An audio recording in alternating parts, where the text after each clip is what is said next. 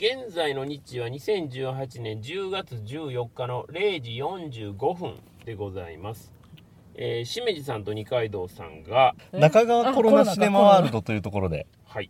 私、ペップが OS シネマズ神戸ハーバーランドさんで、追試ねボリューム108小田映画イコライザー2、鑑賞直後の体でネタバレありで収録する31回裏でございます。ここからはネタバレありで進めてまいりますので、ネタバレが気になる方は鑑賞後にお聞きいただければと思います。それでは、えーで我々の感想をですね、ここでいきたいと思うんですが、先月だからじゃあ私が。しめじさんから。はい。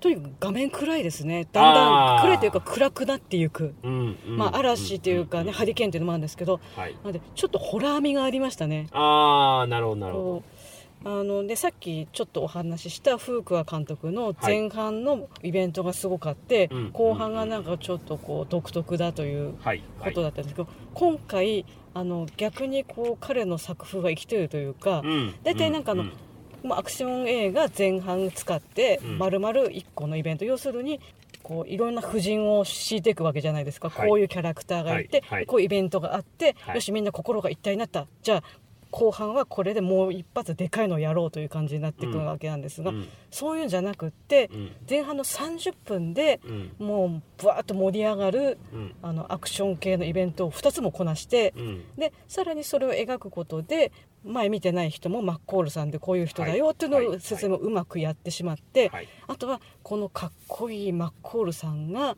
どういうふうに彼のドラマをやっていくかということにうん。じっくり描いたという、でそうするとこうフークア監督のじっくりこう丁寧に描く作風が逆に生きているような感じがしてうん。1より2の方がうん。私はとてもこう印象が良かったです。おおなるほど。あこれはなんか逆にうん。こっちの方がこの監督は面白いなっていう。う、んうんうんなのでとてもこう面白かったですね。うんなるほどね。あとはそうですね。あのさっきのあのちょっと、はい。あの変態的なうん。こう、はい。上下。はいこうね逆のっていう、はい。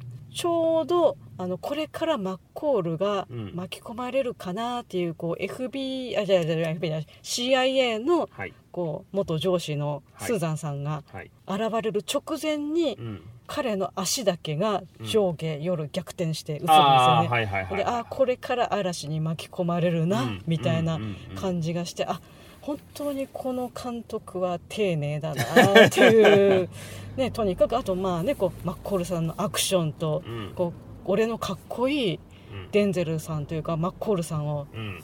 もう見てくれと。うん。まつげの一本まで美しいかっこいい、うんうんうん神々しいどうだ？みたいな感じがして そのこう心は熱く受け取ったよみたいな。えーとにかく神々しいというか、うん。そういうシーンもありましたしね、うん。あのマッコールさんが少年を諭す時に、光の中からこう、光の輪を背負って、はいはいはいこうそれを決めるのはお前だ。はい。うわー神々しいなこううん。天使だなというか、うん。まああのこう古川監督インタビューで、はい。こうこうエンジェルだというふうに言ってますけども、はい。彼確か実は腕にミカエルあのああのこうタトゥーをしてるんですよ、はいはい。でミカエルっていうのは天秤を持ってるんです、うん要するに本当にイコライザー。イコライザーですね。えー戦いの天使でもあり天秤を持ってこう人を裁く天使でもあり、はい。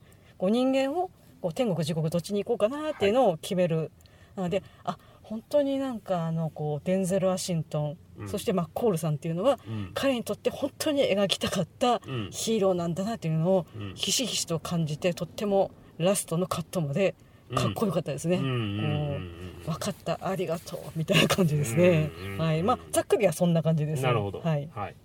二階堂さんは？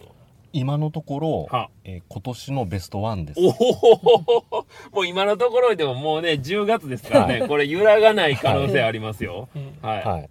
絶賛です。おおすごい。1よりも、えっと、2の方が、はい。えー映画としてとてもよくできているというふうに思いました、だからむしろ、ウィキペディアをはあ。拝見したらば、はい。フロットンの点ですとかそういうのはあんまり、まあ、凡作ということになっているらしいので、はいはいへえという。ね。もう少し、まあ、少なくとも1ぐらいのうん。評価だろうと思ったんですが、ああなるほどね。はい。はいはいまあ、絶賛です。おお、はい。じゃあもうちょっと具体的に聞きましょうか。テーマが、はい。結局そのやっとタイトル通りになったというか、うん。あのイコアラ、えーイコライザーという英単語を改めて辞書で引くとですね、はい、あのウィズダム英和辞典によると,、うん。えー、と1番が、えー、全ての人を平等あるいは同等にするような経験もの人うんうんで2つ目がうん。米語、アメリカ英語としてうん。砕けた表現で、はい。銃武器、うん。のこと。で3つ目がうん。これはイギリス英語で、うん。えー同点になる得点のこと、おおはいはい。物事を等価にしてしまうような経験とかはい。人という人物に、あるいはそれに悩む人物としてマッコールが描かれているっていう点で、うん。ワンよりもいいな。と、なるほどなるほど、はい、彼の方が働きかけるのがワンだったわけですね。彼が全てのに対して平等の扱いにするという感じのうん物語だったのに対して、2の方がむしろ彼がその平等に扱う扱われるということについて悩むといううんうんうん作品に僕は思えたので、うんその方がいいなというふうに思いました。はい、ちなみに、はい。えっと先ほど言われてたそのロッテントマトの得点が、はい。えー、51%はい、うんなんでトマトは腐ってますね、うん、IMDB インターネットムービーデータベースの方でいくと、えー、7.0はい、ということで、まあ一般の方はまずまずうとん、いうような評価ですかね、批評家の評価はまあ低いと、はい、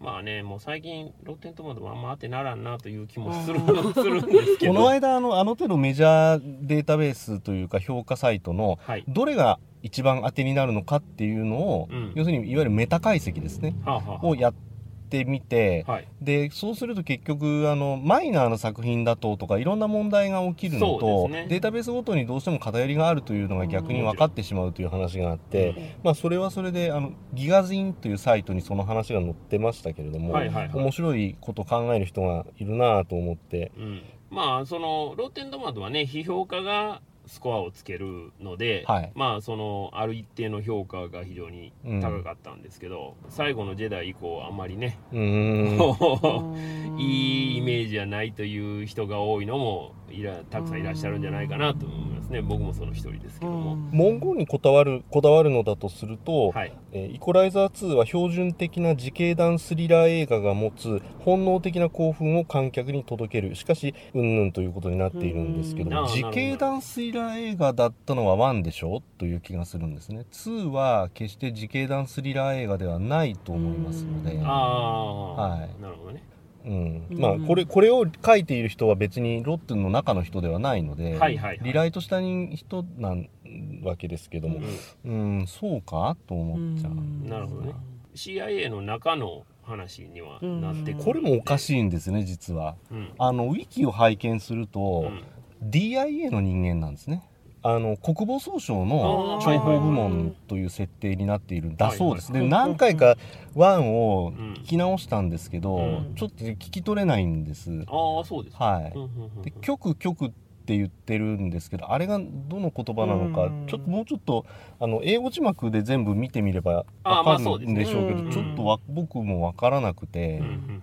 あとだからそれが一般の米国人にとって、はい。CIA の人間のリタイア組であるということと、うん。うん DIA の人間であるっていうことによるイメージがう、ん。例えば警察庁の警備局の人間のリタイアなのか、うん。えっ、と内庁のうん。内閣調査室のリタイア組なのか、はいはい。あるいはあの KT に出てくる佐藤浩一のように自衛隊の、うん。えー、と諜報部門の人間のリタイアなのかによって、うんうん。イメージそんなに変わるかって言われるとそれは分からないのですがわざわざ CIA にしてあるのは多分わ日本人だと分かんないだろうから DIA って出したって、まあそうですね。じゃなんだろうなとは思うんですが、うん。まあまあとりあえずその辺のことは置いといたとしても作品としては非常にはい。満足、満足されたと。もう満足満腹です、うん。僕なるほどなるほど。はい。よかったね。いやいやそれはもうね、うん。楽しめるに越したことはないですからね、はい。ペプさんいかがでした？僕はあのー非常に良かったなと思ってます、はい。はい。はい、素晴らしかったと思ってます、先に問題点というか、はい。はい。お話をするうと、ん。批評家のそのロッテンで、まあ、評価をするような人たちが多分懸念に思うのはどこなんやろなって、うん。まあ、今点数の低さを見て考えた時にうん。やっぱり今時の話としては、はい。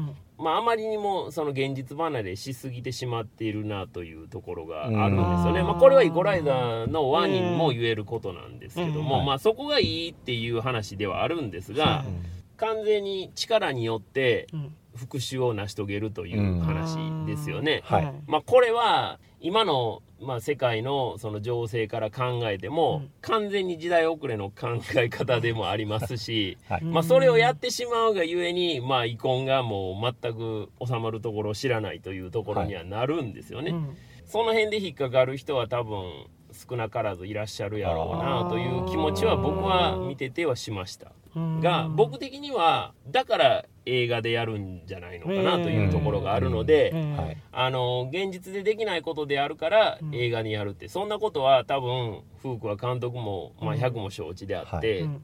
あえてこういうものを作ってるのはやっぱり今の時代の閉塞感うん。みたいなところをこうブレイクスルーしたいというようなところも、まあ、おそらくあるんやろうなという気はするんですよね。はい。であの清水さんがその非常に丁寧にやっぱりその物語を紡ぐ監督さんやというようなお話をされてましたけどもまさにまあそれはオープニングから言えると思うんですよ。え。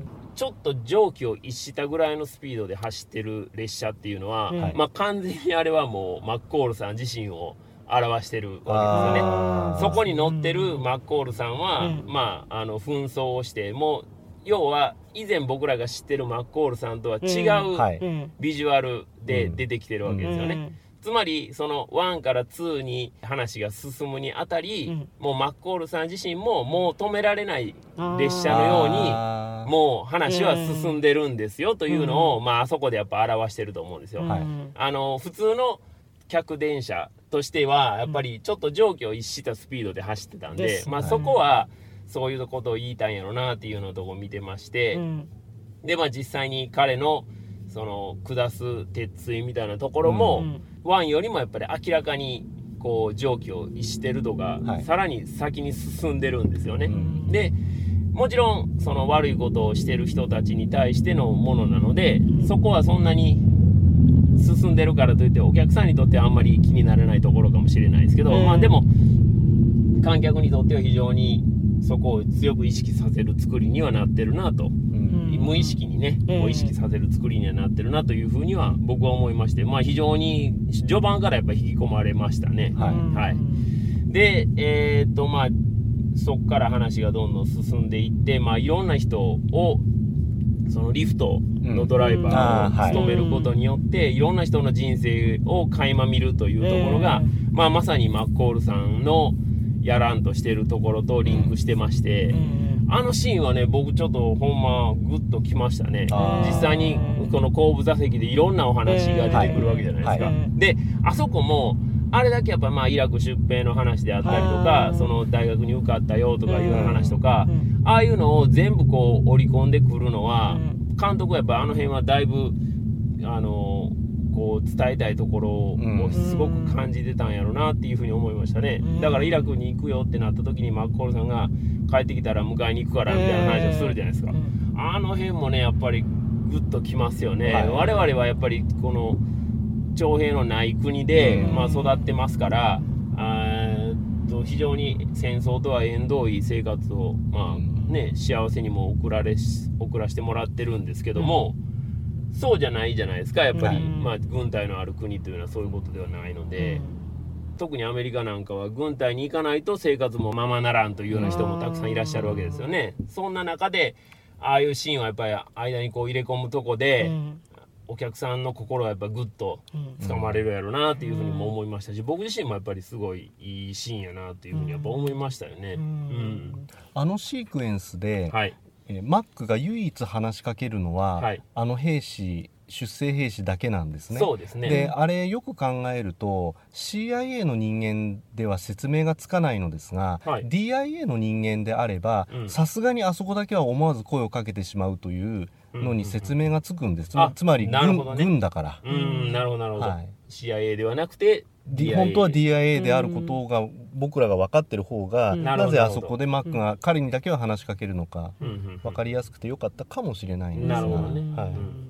まあそういうね、あのーシーンも、まあ、非常に良かったと思いますし、まああとはまあ、若い近所に住む、うん。ねえー彼を救うと、うん。先ほど清水さんが細かく描写をしてくださってましたけど、まあ、あの辺のシーンもやっぱり素晴らしかったですし、真の敵は誰なのかというのが分かった後で、敵が揃ってるところからマッコールさんがこう自分のうん。ところに戻るというところのはい。シークエンスなんかも、うん。まあ非常にうん。緊迫感もありつつ、うん恐怖も感じつつみたいなところで、うん。はい。すごい良かったなっていうふうにやっぱ思いましたね。本当にその辺は手だれというか説明しすぎずそうですね。上手になんかあの言葉では説明せずという感じで、うん。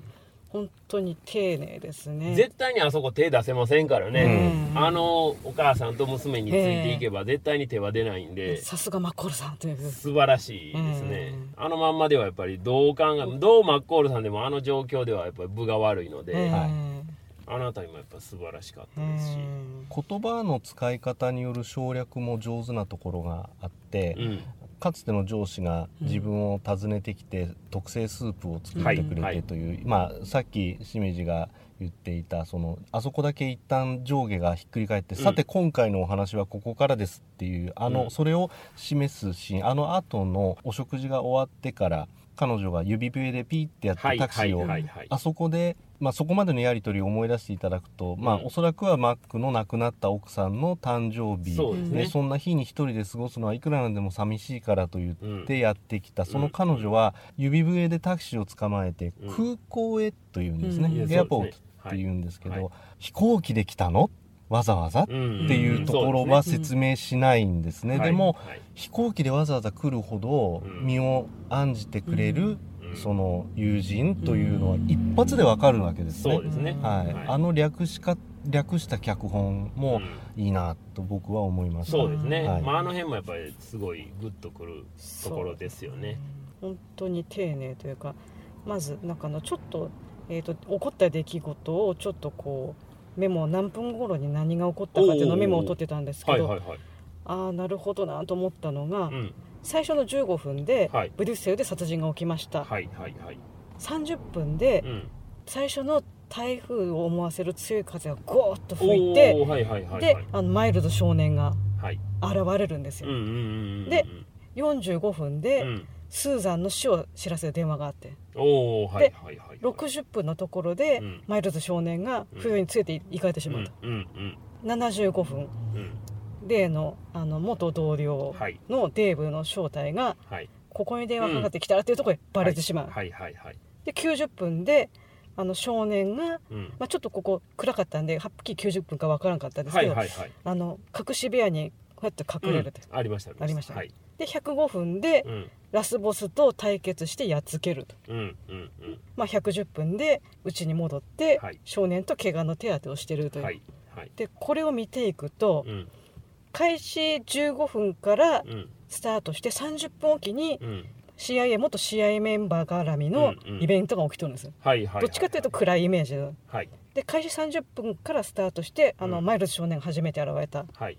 それから30分おきにうん。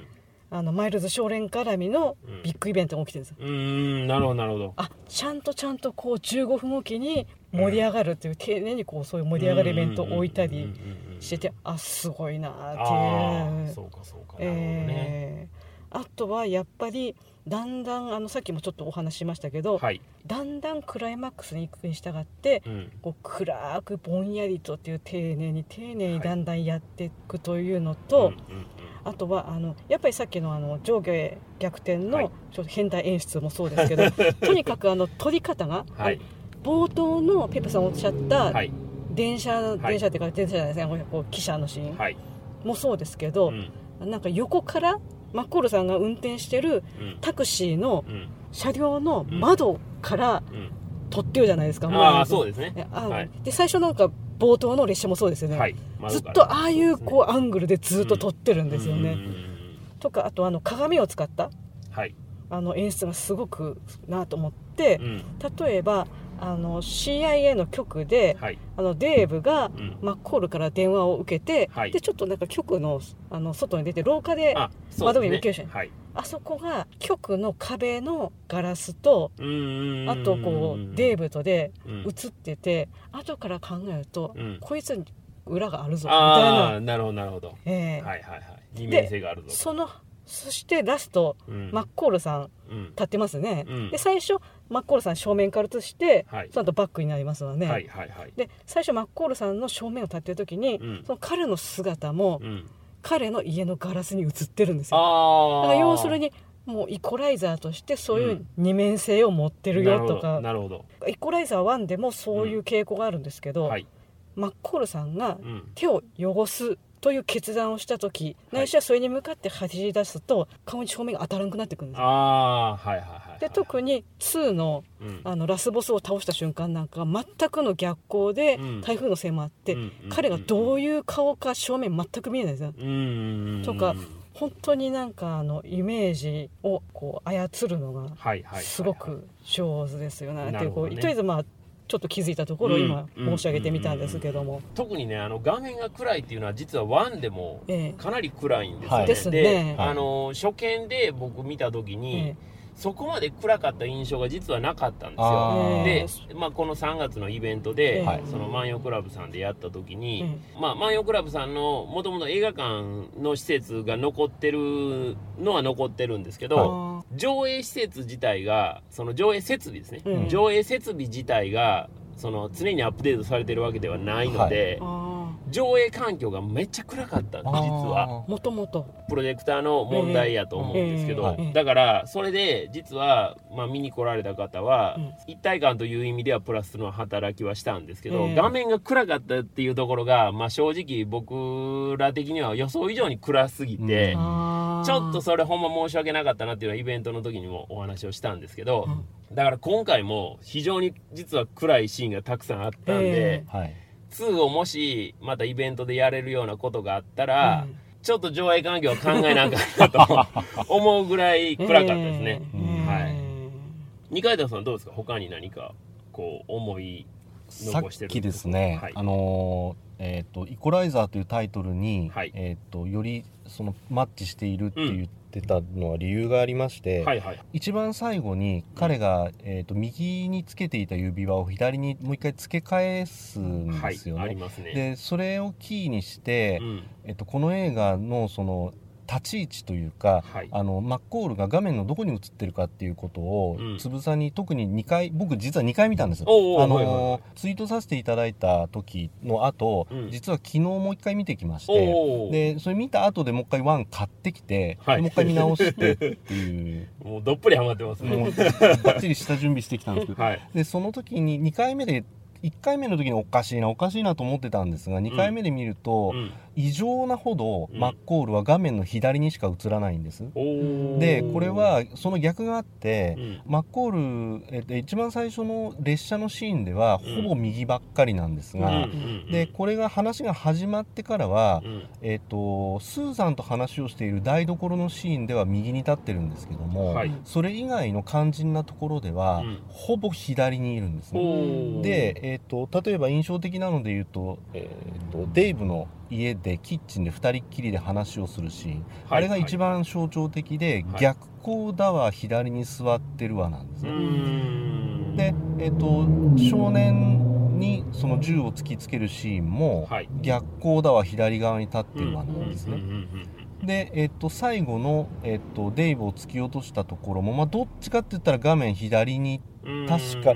でまあそういう風で常に画面の左に立っていてであと最後その少年を手当てするシーンも、うん。えっと、足を伸ばした少年が右、うん。マッコールが左、はいはいはい。でユリースに座るところもまあ座れって言って、はい。それで背中側から映した時にもやはりマッコールは左に座っているんですね。そうでね。でそれがラストになると画面のど真ん中に立っていて、うん。うん。カメラがずっと引いていってそれは窓の外に彼が立っているというのが分かるという、はい。あのシーンではい。指輪を付け替えるんですね。右から左へ、うん。だから人間は右利きの人間が多いので、はい。例えば移動するものをパンうん。で撮るときに、はい。えっと、右から左に向かうものを撮るときは、うん。イメージとしてその良き方向やそのポジティブなものに向かっていくとかいよいよ始まるぞ的な感じがあるとか、でその逆やるとネガティブなものに向かっていくイメージができるとかっていうのはあるらしいんですけれども、はい今回それが一体どういう効果を狙ってるのかなというのはただ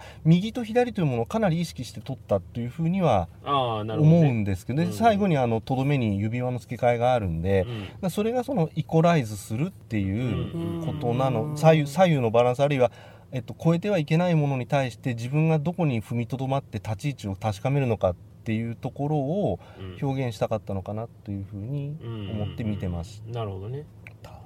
まあその辺もあれですよね。もし2回目とか見に行かはる人がこれ聞いた後ではい、いらっしゃるようなことがあれば、その辺もちょっと注意して、はい。うんね見ていただいたらはい。また楽しめるかなと、思います。はいうん思いますねそれではえっ、と鑑賞後にいただいたツイートを、うん。えーご紹介したいと思います、えーまず松さん、うん。えーイコライザー2は運よく試写で2回見たのですが、ううん。2回目はトークショーのゲストが仕事人つながりで京本正樹さんでした。そこで京本さんが映画の中で必殺仕事人へのリスペクトと思われる場面が出てくると言ってました。はい。どの場面かを見つけるのも楽しいかもと。かっこ僕は見つけましたと。うん。どこでしょうねあああのナイフの使い方でしょうね、うん。ああの円髄にグッといってあーはいはいはいそうそうはいはいはい。はいはいあれはやはり必殺仕掛け人以来のそうですね、まあはい。伝統的な殺し方ですよ伝統的な。ねそれから山之内さん。イコライザー。2 1ではただのギャングが舐めてかかったらプロでしただったけど今回はマッコールさんを舐めてないプロと戦ったらどうなのか、うん。あいつのヒーローがどんなやつかを話しているところに泣けました。とうん。はい。それからタオルさん。エイコライザー 2IMAX で鑑賞。えー今回はよりシリアスでウェットなマッコール先生の世直し劇場。うん途中もう授業を受けてるような気分。に カメラ位置が凝ってて最後の笑っちゃうくらいの荒ぶる舞台立てはホームセンターに続く見せ場主義で最高だ、はいマッコールさんの殺しの解説を聞きたい。うん。前作はマッコールさんの暮らしぶりや殺し方、えー事後になっていく描写が面白かった、うん。今回もそこに加えお仕事評価アップ術。いたこ的推理敵と対峙する場所なんかがすごいと同時にちょっと笑っちゃう。うん。またイベントでその辺に突っ込んだ解説ありでみんなで楽しみたいなうとんいうふうにいただきました、はい。うんまあ何回でもこう見て楽しめる作品にはまたなってるかと思うんで、うんまあいつかこれでまたね、ええ。ーイベントやれたらいいなとは思ってるんですけどえも、うんまあ、どうなることやらということで、うん。まあ、皆さんのね、うん。お力をまたお貸しいただけたらなと思ってますが、うんはいそれから荻山さん、うん。エイコライザー2、えー敵のご託を聞いてるマッコールさんがどんどん冷めた目になっていくのがたまらんと、目で語るみたいなところはやっぱり1でもねずっとあったところではありますが、うん。それから和尚さん。エイコライザー2鑑賞。土曜日の朝一の部両隣はハンチング帽に黒シャツの方とスキンヘッドにサングラスに紫のシャツの滑腹のいいいかつめの男性に囲まれて鑑賞。マッコールさんのコスプレなのか暗くなるまで文庫本読んでたし。うん。緊張感に包まれた2時間。いい感じで映画の世界にも入り込めたと。これなかなかないですよね、で 両手にマッコールってちょっとこねうなかなかないですよ。これはねいい経験ですよねそのツイートに反応していただいたのがキヨさん。歌さんのイコライザー体験からの通話上がることしかないって感じですね。うん。万葉クラブ万歳。そして追試にリスペクトというふうにいただいてまして。キヨさんも多分イベント来ていただいてたと思うんですけど、はい。まあ、ぜひあの追試の本編の方にもねまた参加していただけたらと思います。それから岡ちゃん、えー3月に前作見ての鑑賞派手さを抑えた演出なので前半は仕事の疲れからか睡魔との戦いでした、うん でも、えー中盤の一見楽しく会話してるかと思いきや怖い話をしてるところからはゾクゾクしながら最後まで楽しめました、うん。台風21号を思い出したり、うん。親子が「てんてんてん」って思ったりしましたな、うん笑いと。あの親子の描写も省略が素晴らしいかそうですったですね。ね。あの、はい。マッコールが古書店じゃないあの書店に入っていく、はいずいぶん手前から右手を伸ばすんですね。そうそうそうなんですよそうなんですよ。あれ印象的ですよね。あれはすごいいいですよね。あの足は全然その進んでないんですけど気持ちが流行ってるんですよね、はい。早く着きたいって着きたい。うい気持ちがすごいあって。あれ出る時も実はそうですね。ねうんあの手の演技がすごく良くて、まああれは本当素晴らしいですよねそれから、えーと「アンダー・ザ・シルバー・ロシフさん」えますます磨きのかかるデンゼルの死んだ目と声の演技にニヤニヤしちゃうシリーズ2作目。クラシックにキャラクターものとしてまとめまさかのスーパーヒーロー宣言まで飛び出したよと。うん。台風通過後の今ならなお必見ですなとまあ本当にね、まあ、台風はねちょっとシャレにならんぐらい今年は多かったんで、ね。本当にね。大変でしたね。そういう意味でも、うん。なかなかねちょっときついと思われる方もいらっしゃったかも分かりませんが、それからキャスバル・レム大君さん。うん。イコライザーすごい2見るとイコライザー2見るとこじゃれたパニックルーム欲しくなると。ああ確かに。ですね。えうんちょっと隠し部屋欲しいですよえね、ええあの本読めないんですよね今。ああそうなんですか、うん。あのもう本当に申し訳ない。滝さんになんか怒られそうなんですが実は本 本の、はい。えー何かこう、まあ、うんちくまではいかないまでもこの本は読んだことがあって実はなんて語れたら、はいはいはいはい。本当はピンチヒッターとしては満点だったかもしれないんですけどいやいや滝さんだったら3作とも読んでらっしゃるんでしょうがいやいやいやどうか分かりませんけどね。手に入らんのですよね今。アマゾンで見る限りは、うん。あのアメリカの息子はちょっと簡単には手に入らなさそうでした。なんであの4作なんだろうっていう気はしたんですけども。ちろんねめめっちゃ意味はあるとは思いますが、はい、ちょっとわからないんですよね。ねまあ、その辺また詳しい方いらっしゃったらぜひお願いし話をます聞きたいですね。うん。それからロンペさん「イコライザー2鑑賞あとシネマシティ」帰ってきたロバート・マッコール、主演はもちろんデンゼル・ワシントン、そしてアントワン・フークは続投の続編というのがやはり嬉しい、冒頭でいきなり大仕事をするマッコール。そして今度の職業はウーバードライバーって書いてますけどこれはリフトですね、はい。うんはい、きっと、えー評価各星はかなり高いドライバーなのだろうと、うん。出会った人たちを日々助けているのであろうマッコール。うん。気にかけている若者への説教も容赦ないマッコール。うん。そこにかつての仲間が巻き込まれる事件発生。この小さいエピソードと大きなエピソードのバランスがちょっと良くなかったかもしれない。あマッコールのキャラクターを生かしながらも違うテイストに向かっているのはよくわかる今作の敵役とついに対峙する場面は場所とシチュエーションに反する恐ろしさがありそのミスマッチは面白かったと。はい。うんまあ比較的ちょっと辛めの感想やったかなという感じですね、それから島さんイコライザー2上映感が少ない分予告 CM をほとんど見ずに済んでよかった。はい。あ良質のアクション映画ではあったが僕の見たいイコライザーではなかったかな。なんか防音化してってボーンっていうのはあのボーン。ボーンシリーズのー。ボーンですね挟まれるエピソードは良かった。むしろそっちをもっと見たい、えー小麦粉最高あと いうふうにいただいておりまどうしてもやはりあの粉塵爆発スレッドが立ってましたね。すそうですね、はい。うん、それから吉野さん、えー昨日イコライザー2を IMAX で見ました。最高すぎて先週の早朝出勤プラス残業の疲労も見ている間は忘れられました。ありがとうマッコール氏先日の台風21号の記憶もまだ鮮やかなうちに見たのでよりグッときました、うん。やっぱりねどうしてもね、はい。特にまあ大阪の辺りも結構ひどかったですしね大変だったそうです被害がね。それから、えー、広田さん。イコライザー2のおかげで少し、えー軽くなりました。うん。なんせやってほしいことがしっかり見せてくれるんですから。うん。杉作さんが言う通り処刑の秋やなと。マッコールさんの言葉を心に刻むよねとまあ今回は本当名言続出であのちゃんと書き記しておきたいなって思うぐらい、はい。い。い言葉がいっぱい出てきましたけども、はい。はい。まあ、その辺もね楽しんでいただけたらと思いますが、うん。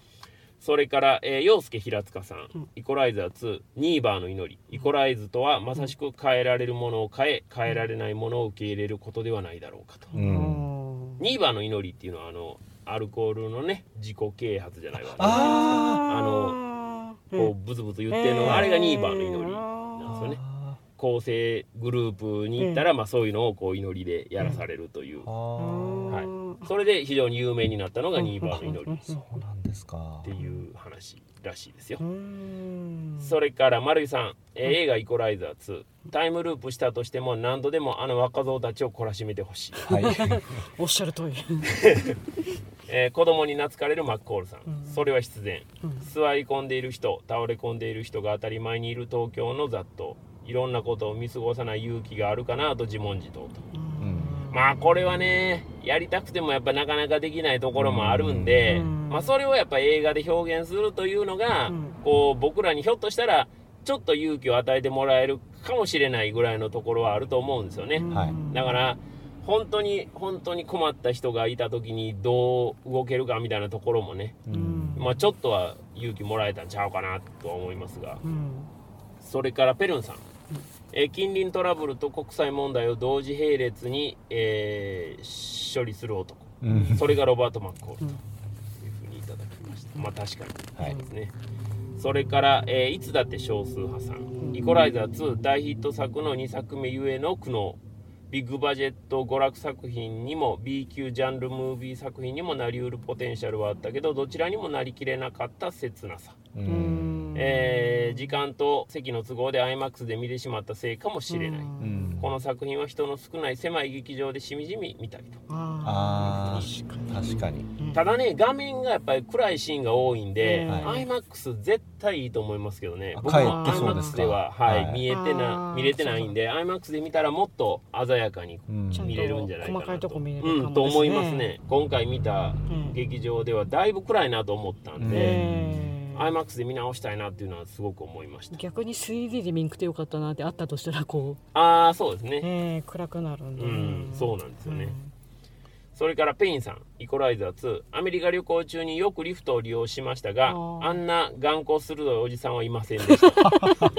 まあそりゃそうですよね。そうでしょうね鏡に映るこう目の演技とかも上手ですよね。あそうそうそうそうそうなんかあすごい一瞬でわかるみたいな、うん。本当にねさすがデンゼルさん。それがやっぱりその鏡に映ってる目というのうがん。彼の本性というか、ええその内に潜んでるものをまあまた表してるところにもなってると思うんで、ねそこもうまいですよね。それからプランナイトさん、エイコライザー2を IMAX2D 字幕版で鑑賞。マッコールさんの無双ぶりおせっかいが最高。敵役の家族のいる前でのマッコールさんの笑顔が漏れた同窓会シーンがとにかく最高。はいうんマッコールさんの日常をドラマ化希望。リンゴを並べたりナプキン畳んだりをずっと見ていたいと。うんまあもう完全にね、あの辺はもう行かれてる人の描写なんで。まあでもあれを見てね、楽しいと思えるのも、まあこのシリーズの面白いところかなと思いますけど。それから北京パさん、イコライザー2、MCT に参加予定なので詳しくは書かないけど、うん。見終わった感想は、銃が映るバックショット、うん。えー何の脈絡もない天地逆転ショット、クライマックスでのあれとかあれとか、うん。えー検察側の罪人に次ぐ語りがいのある作品かと、いろいろな意味でおすすめと。まあ、これはね、あのマンスリーシネマトークに参加してくださるということなんで、うん。まあ、そのあたりでじっくりまたお話聞けるんじゃないかなと思ってます。それから、えー薬師丸かえさん、怒ってきた。マッコールさん芸が細かい。うん。よかったけど、これ以上マッコールさんに悲しい思いをしてほしくないので、もう続編は作らないでほしい。確かに綺麗にまとまってますよね。とあとねマッコールさんにまあもう思い入れが強くて、ええ。もう悲しい思いをしてほしくないという 薬師丸さんのうん。薬師丸さんらしいですね。そうですね。まあでも僕はやっぱり続編また期待してしまいますね、うんうんでもはい。こうフークは監督以外に撮ってほしくないあなそうですね。まあそれはもう多分間違いなく、ええうん。あの他の人はやらないと思いますね、うん。他の人がやるんやったら多分デンゼルやらないと思う。あそうですね。そもそも。うんそれからメガネガティブ AKNBS さん、うん。えーオープニングからアバンタイトルまでの流れが最高、うん。いいもん見れた、うん。はい。あの父親がどうなったかを描かない演出にもしびれた、そうですね本当に。あの省略もいいですね。そうですね、うん。まあもう言わずもがななんですけどね、うん。まあそこはね、はいうん。それから、えー現代の雷おじさんロバート・マッコール、えーどの過ぎた説教がたくさん見れて大満足。うん。名言もたっぷりあって楽しめた、うん。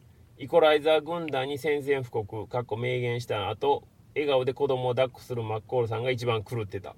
ママッコールさんのあの冷めた目を見たさにこの映画を見てるような気がする、その点は満足だがアクションはもっと DIY 殺法が見たかった。あラストバトルのマッコールさんのカランビットナイフさばきは良かったな。と、相手の動きを封じてから確実に殺す。しびれるわ。カランビットナイフの格闘シーンはザ・レイド極道やリボーンなんかもおすすめ。それから、えー、とミカさん。イコライザー2星5つだぞ。ーうん。タクシードライバーじゃなくてリフトドライバーやんけ。と宣伝に突っ込みつつ。あと19秒問題も。はい。それはさておき、えー弱気を助けるマッコールさん。説教がいいですね。とうん。すいません。さっきのナイフの件もはい。うちょっと掘らせていただきたいんですけど、はいはい。ななんというナイフなんでしょう？カランビットナイフ。カランビットナイフ、はい。ザ・レイドはとても好きな作品の一つなんですけれども、極道の方ですからね。どあ極道の方か。2, 2の方ですね、はい。1の方ではカランビットナイフは出てきてないです。これですね。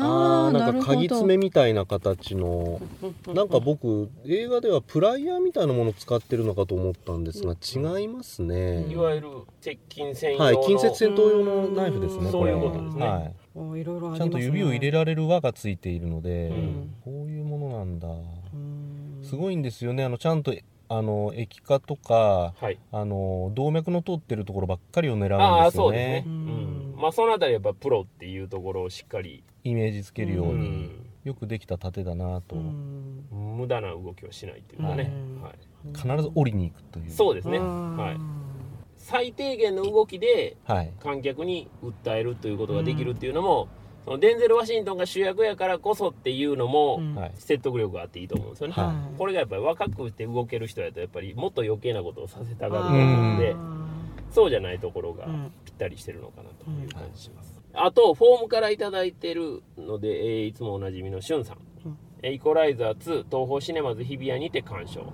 デンゼル・ワシントンさすが。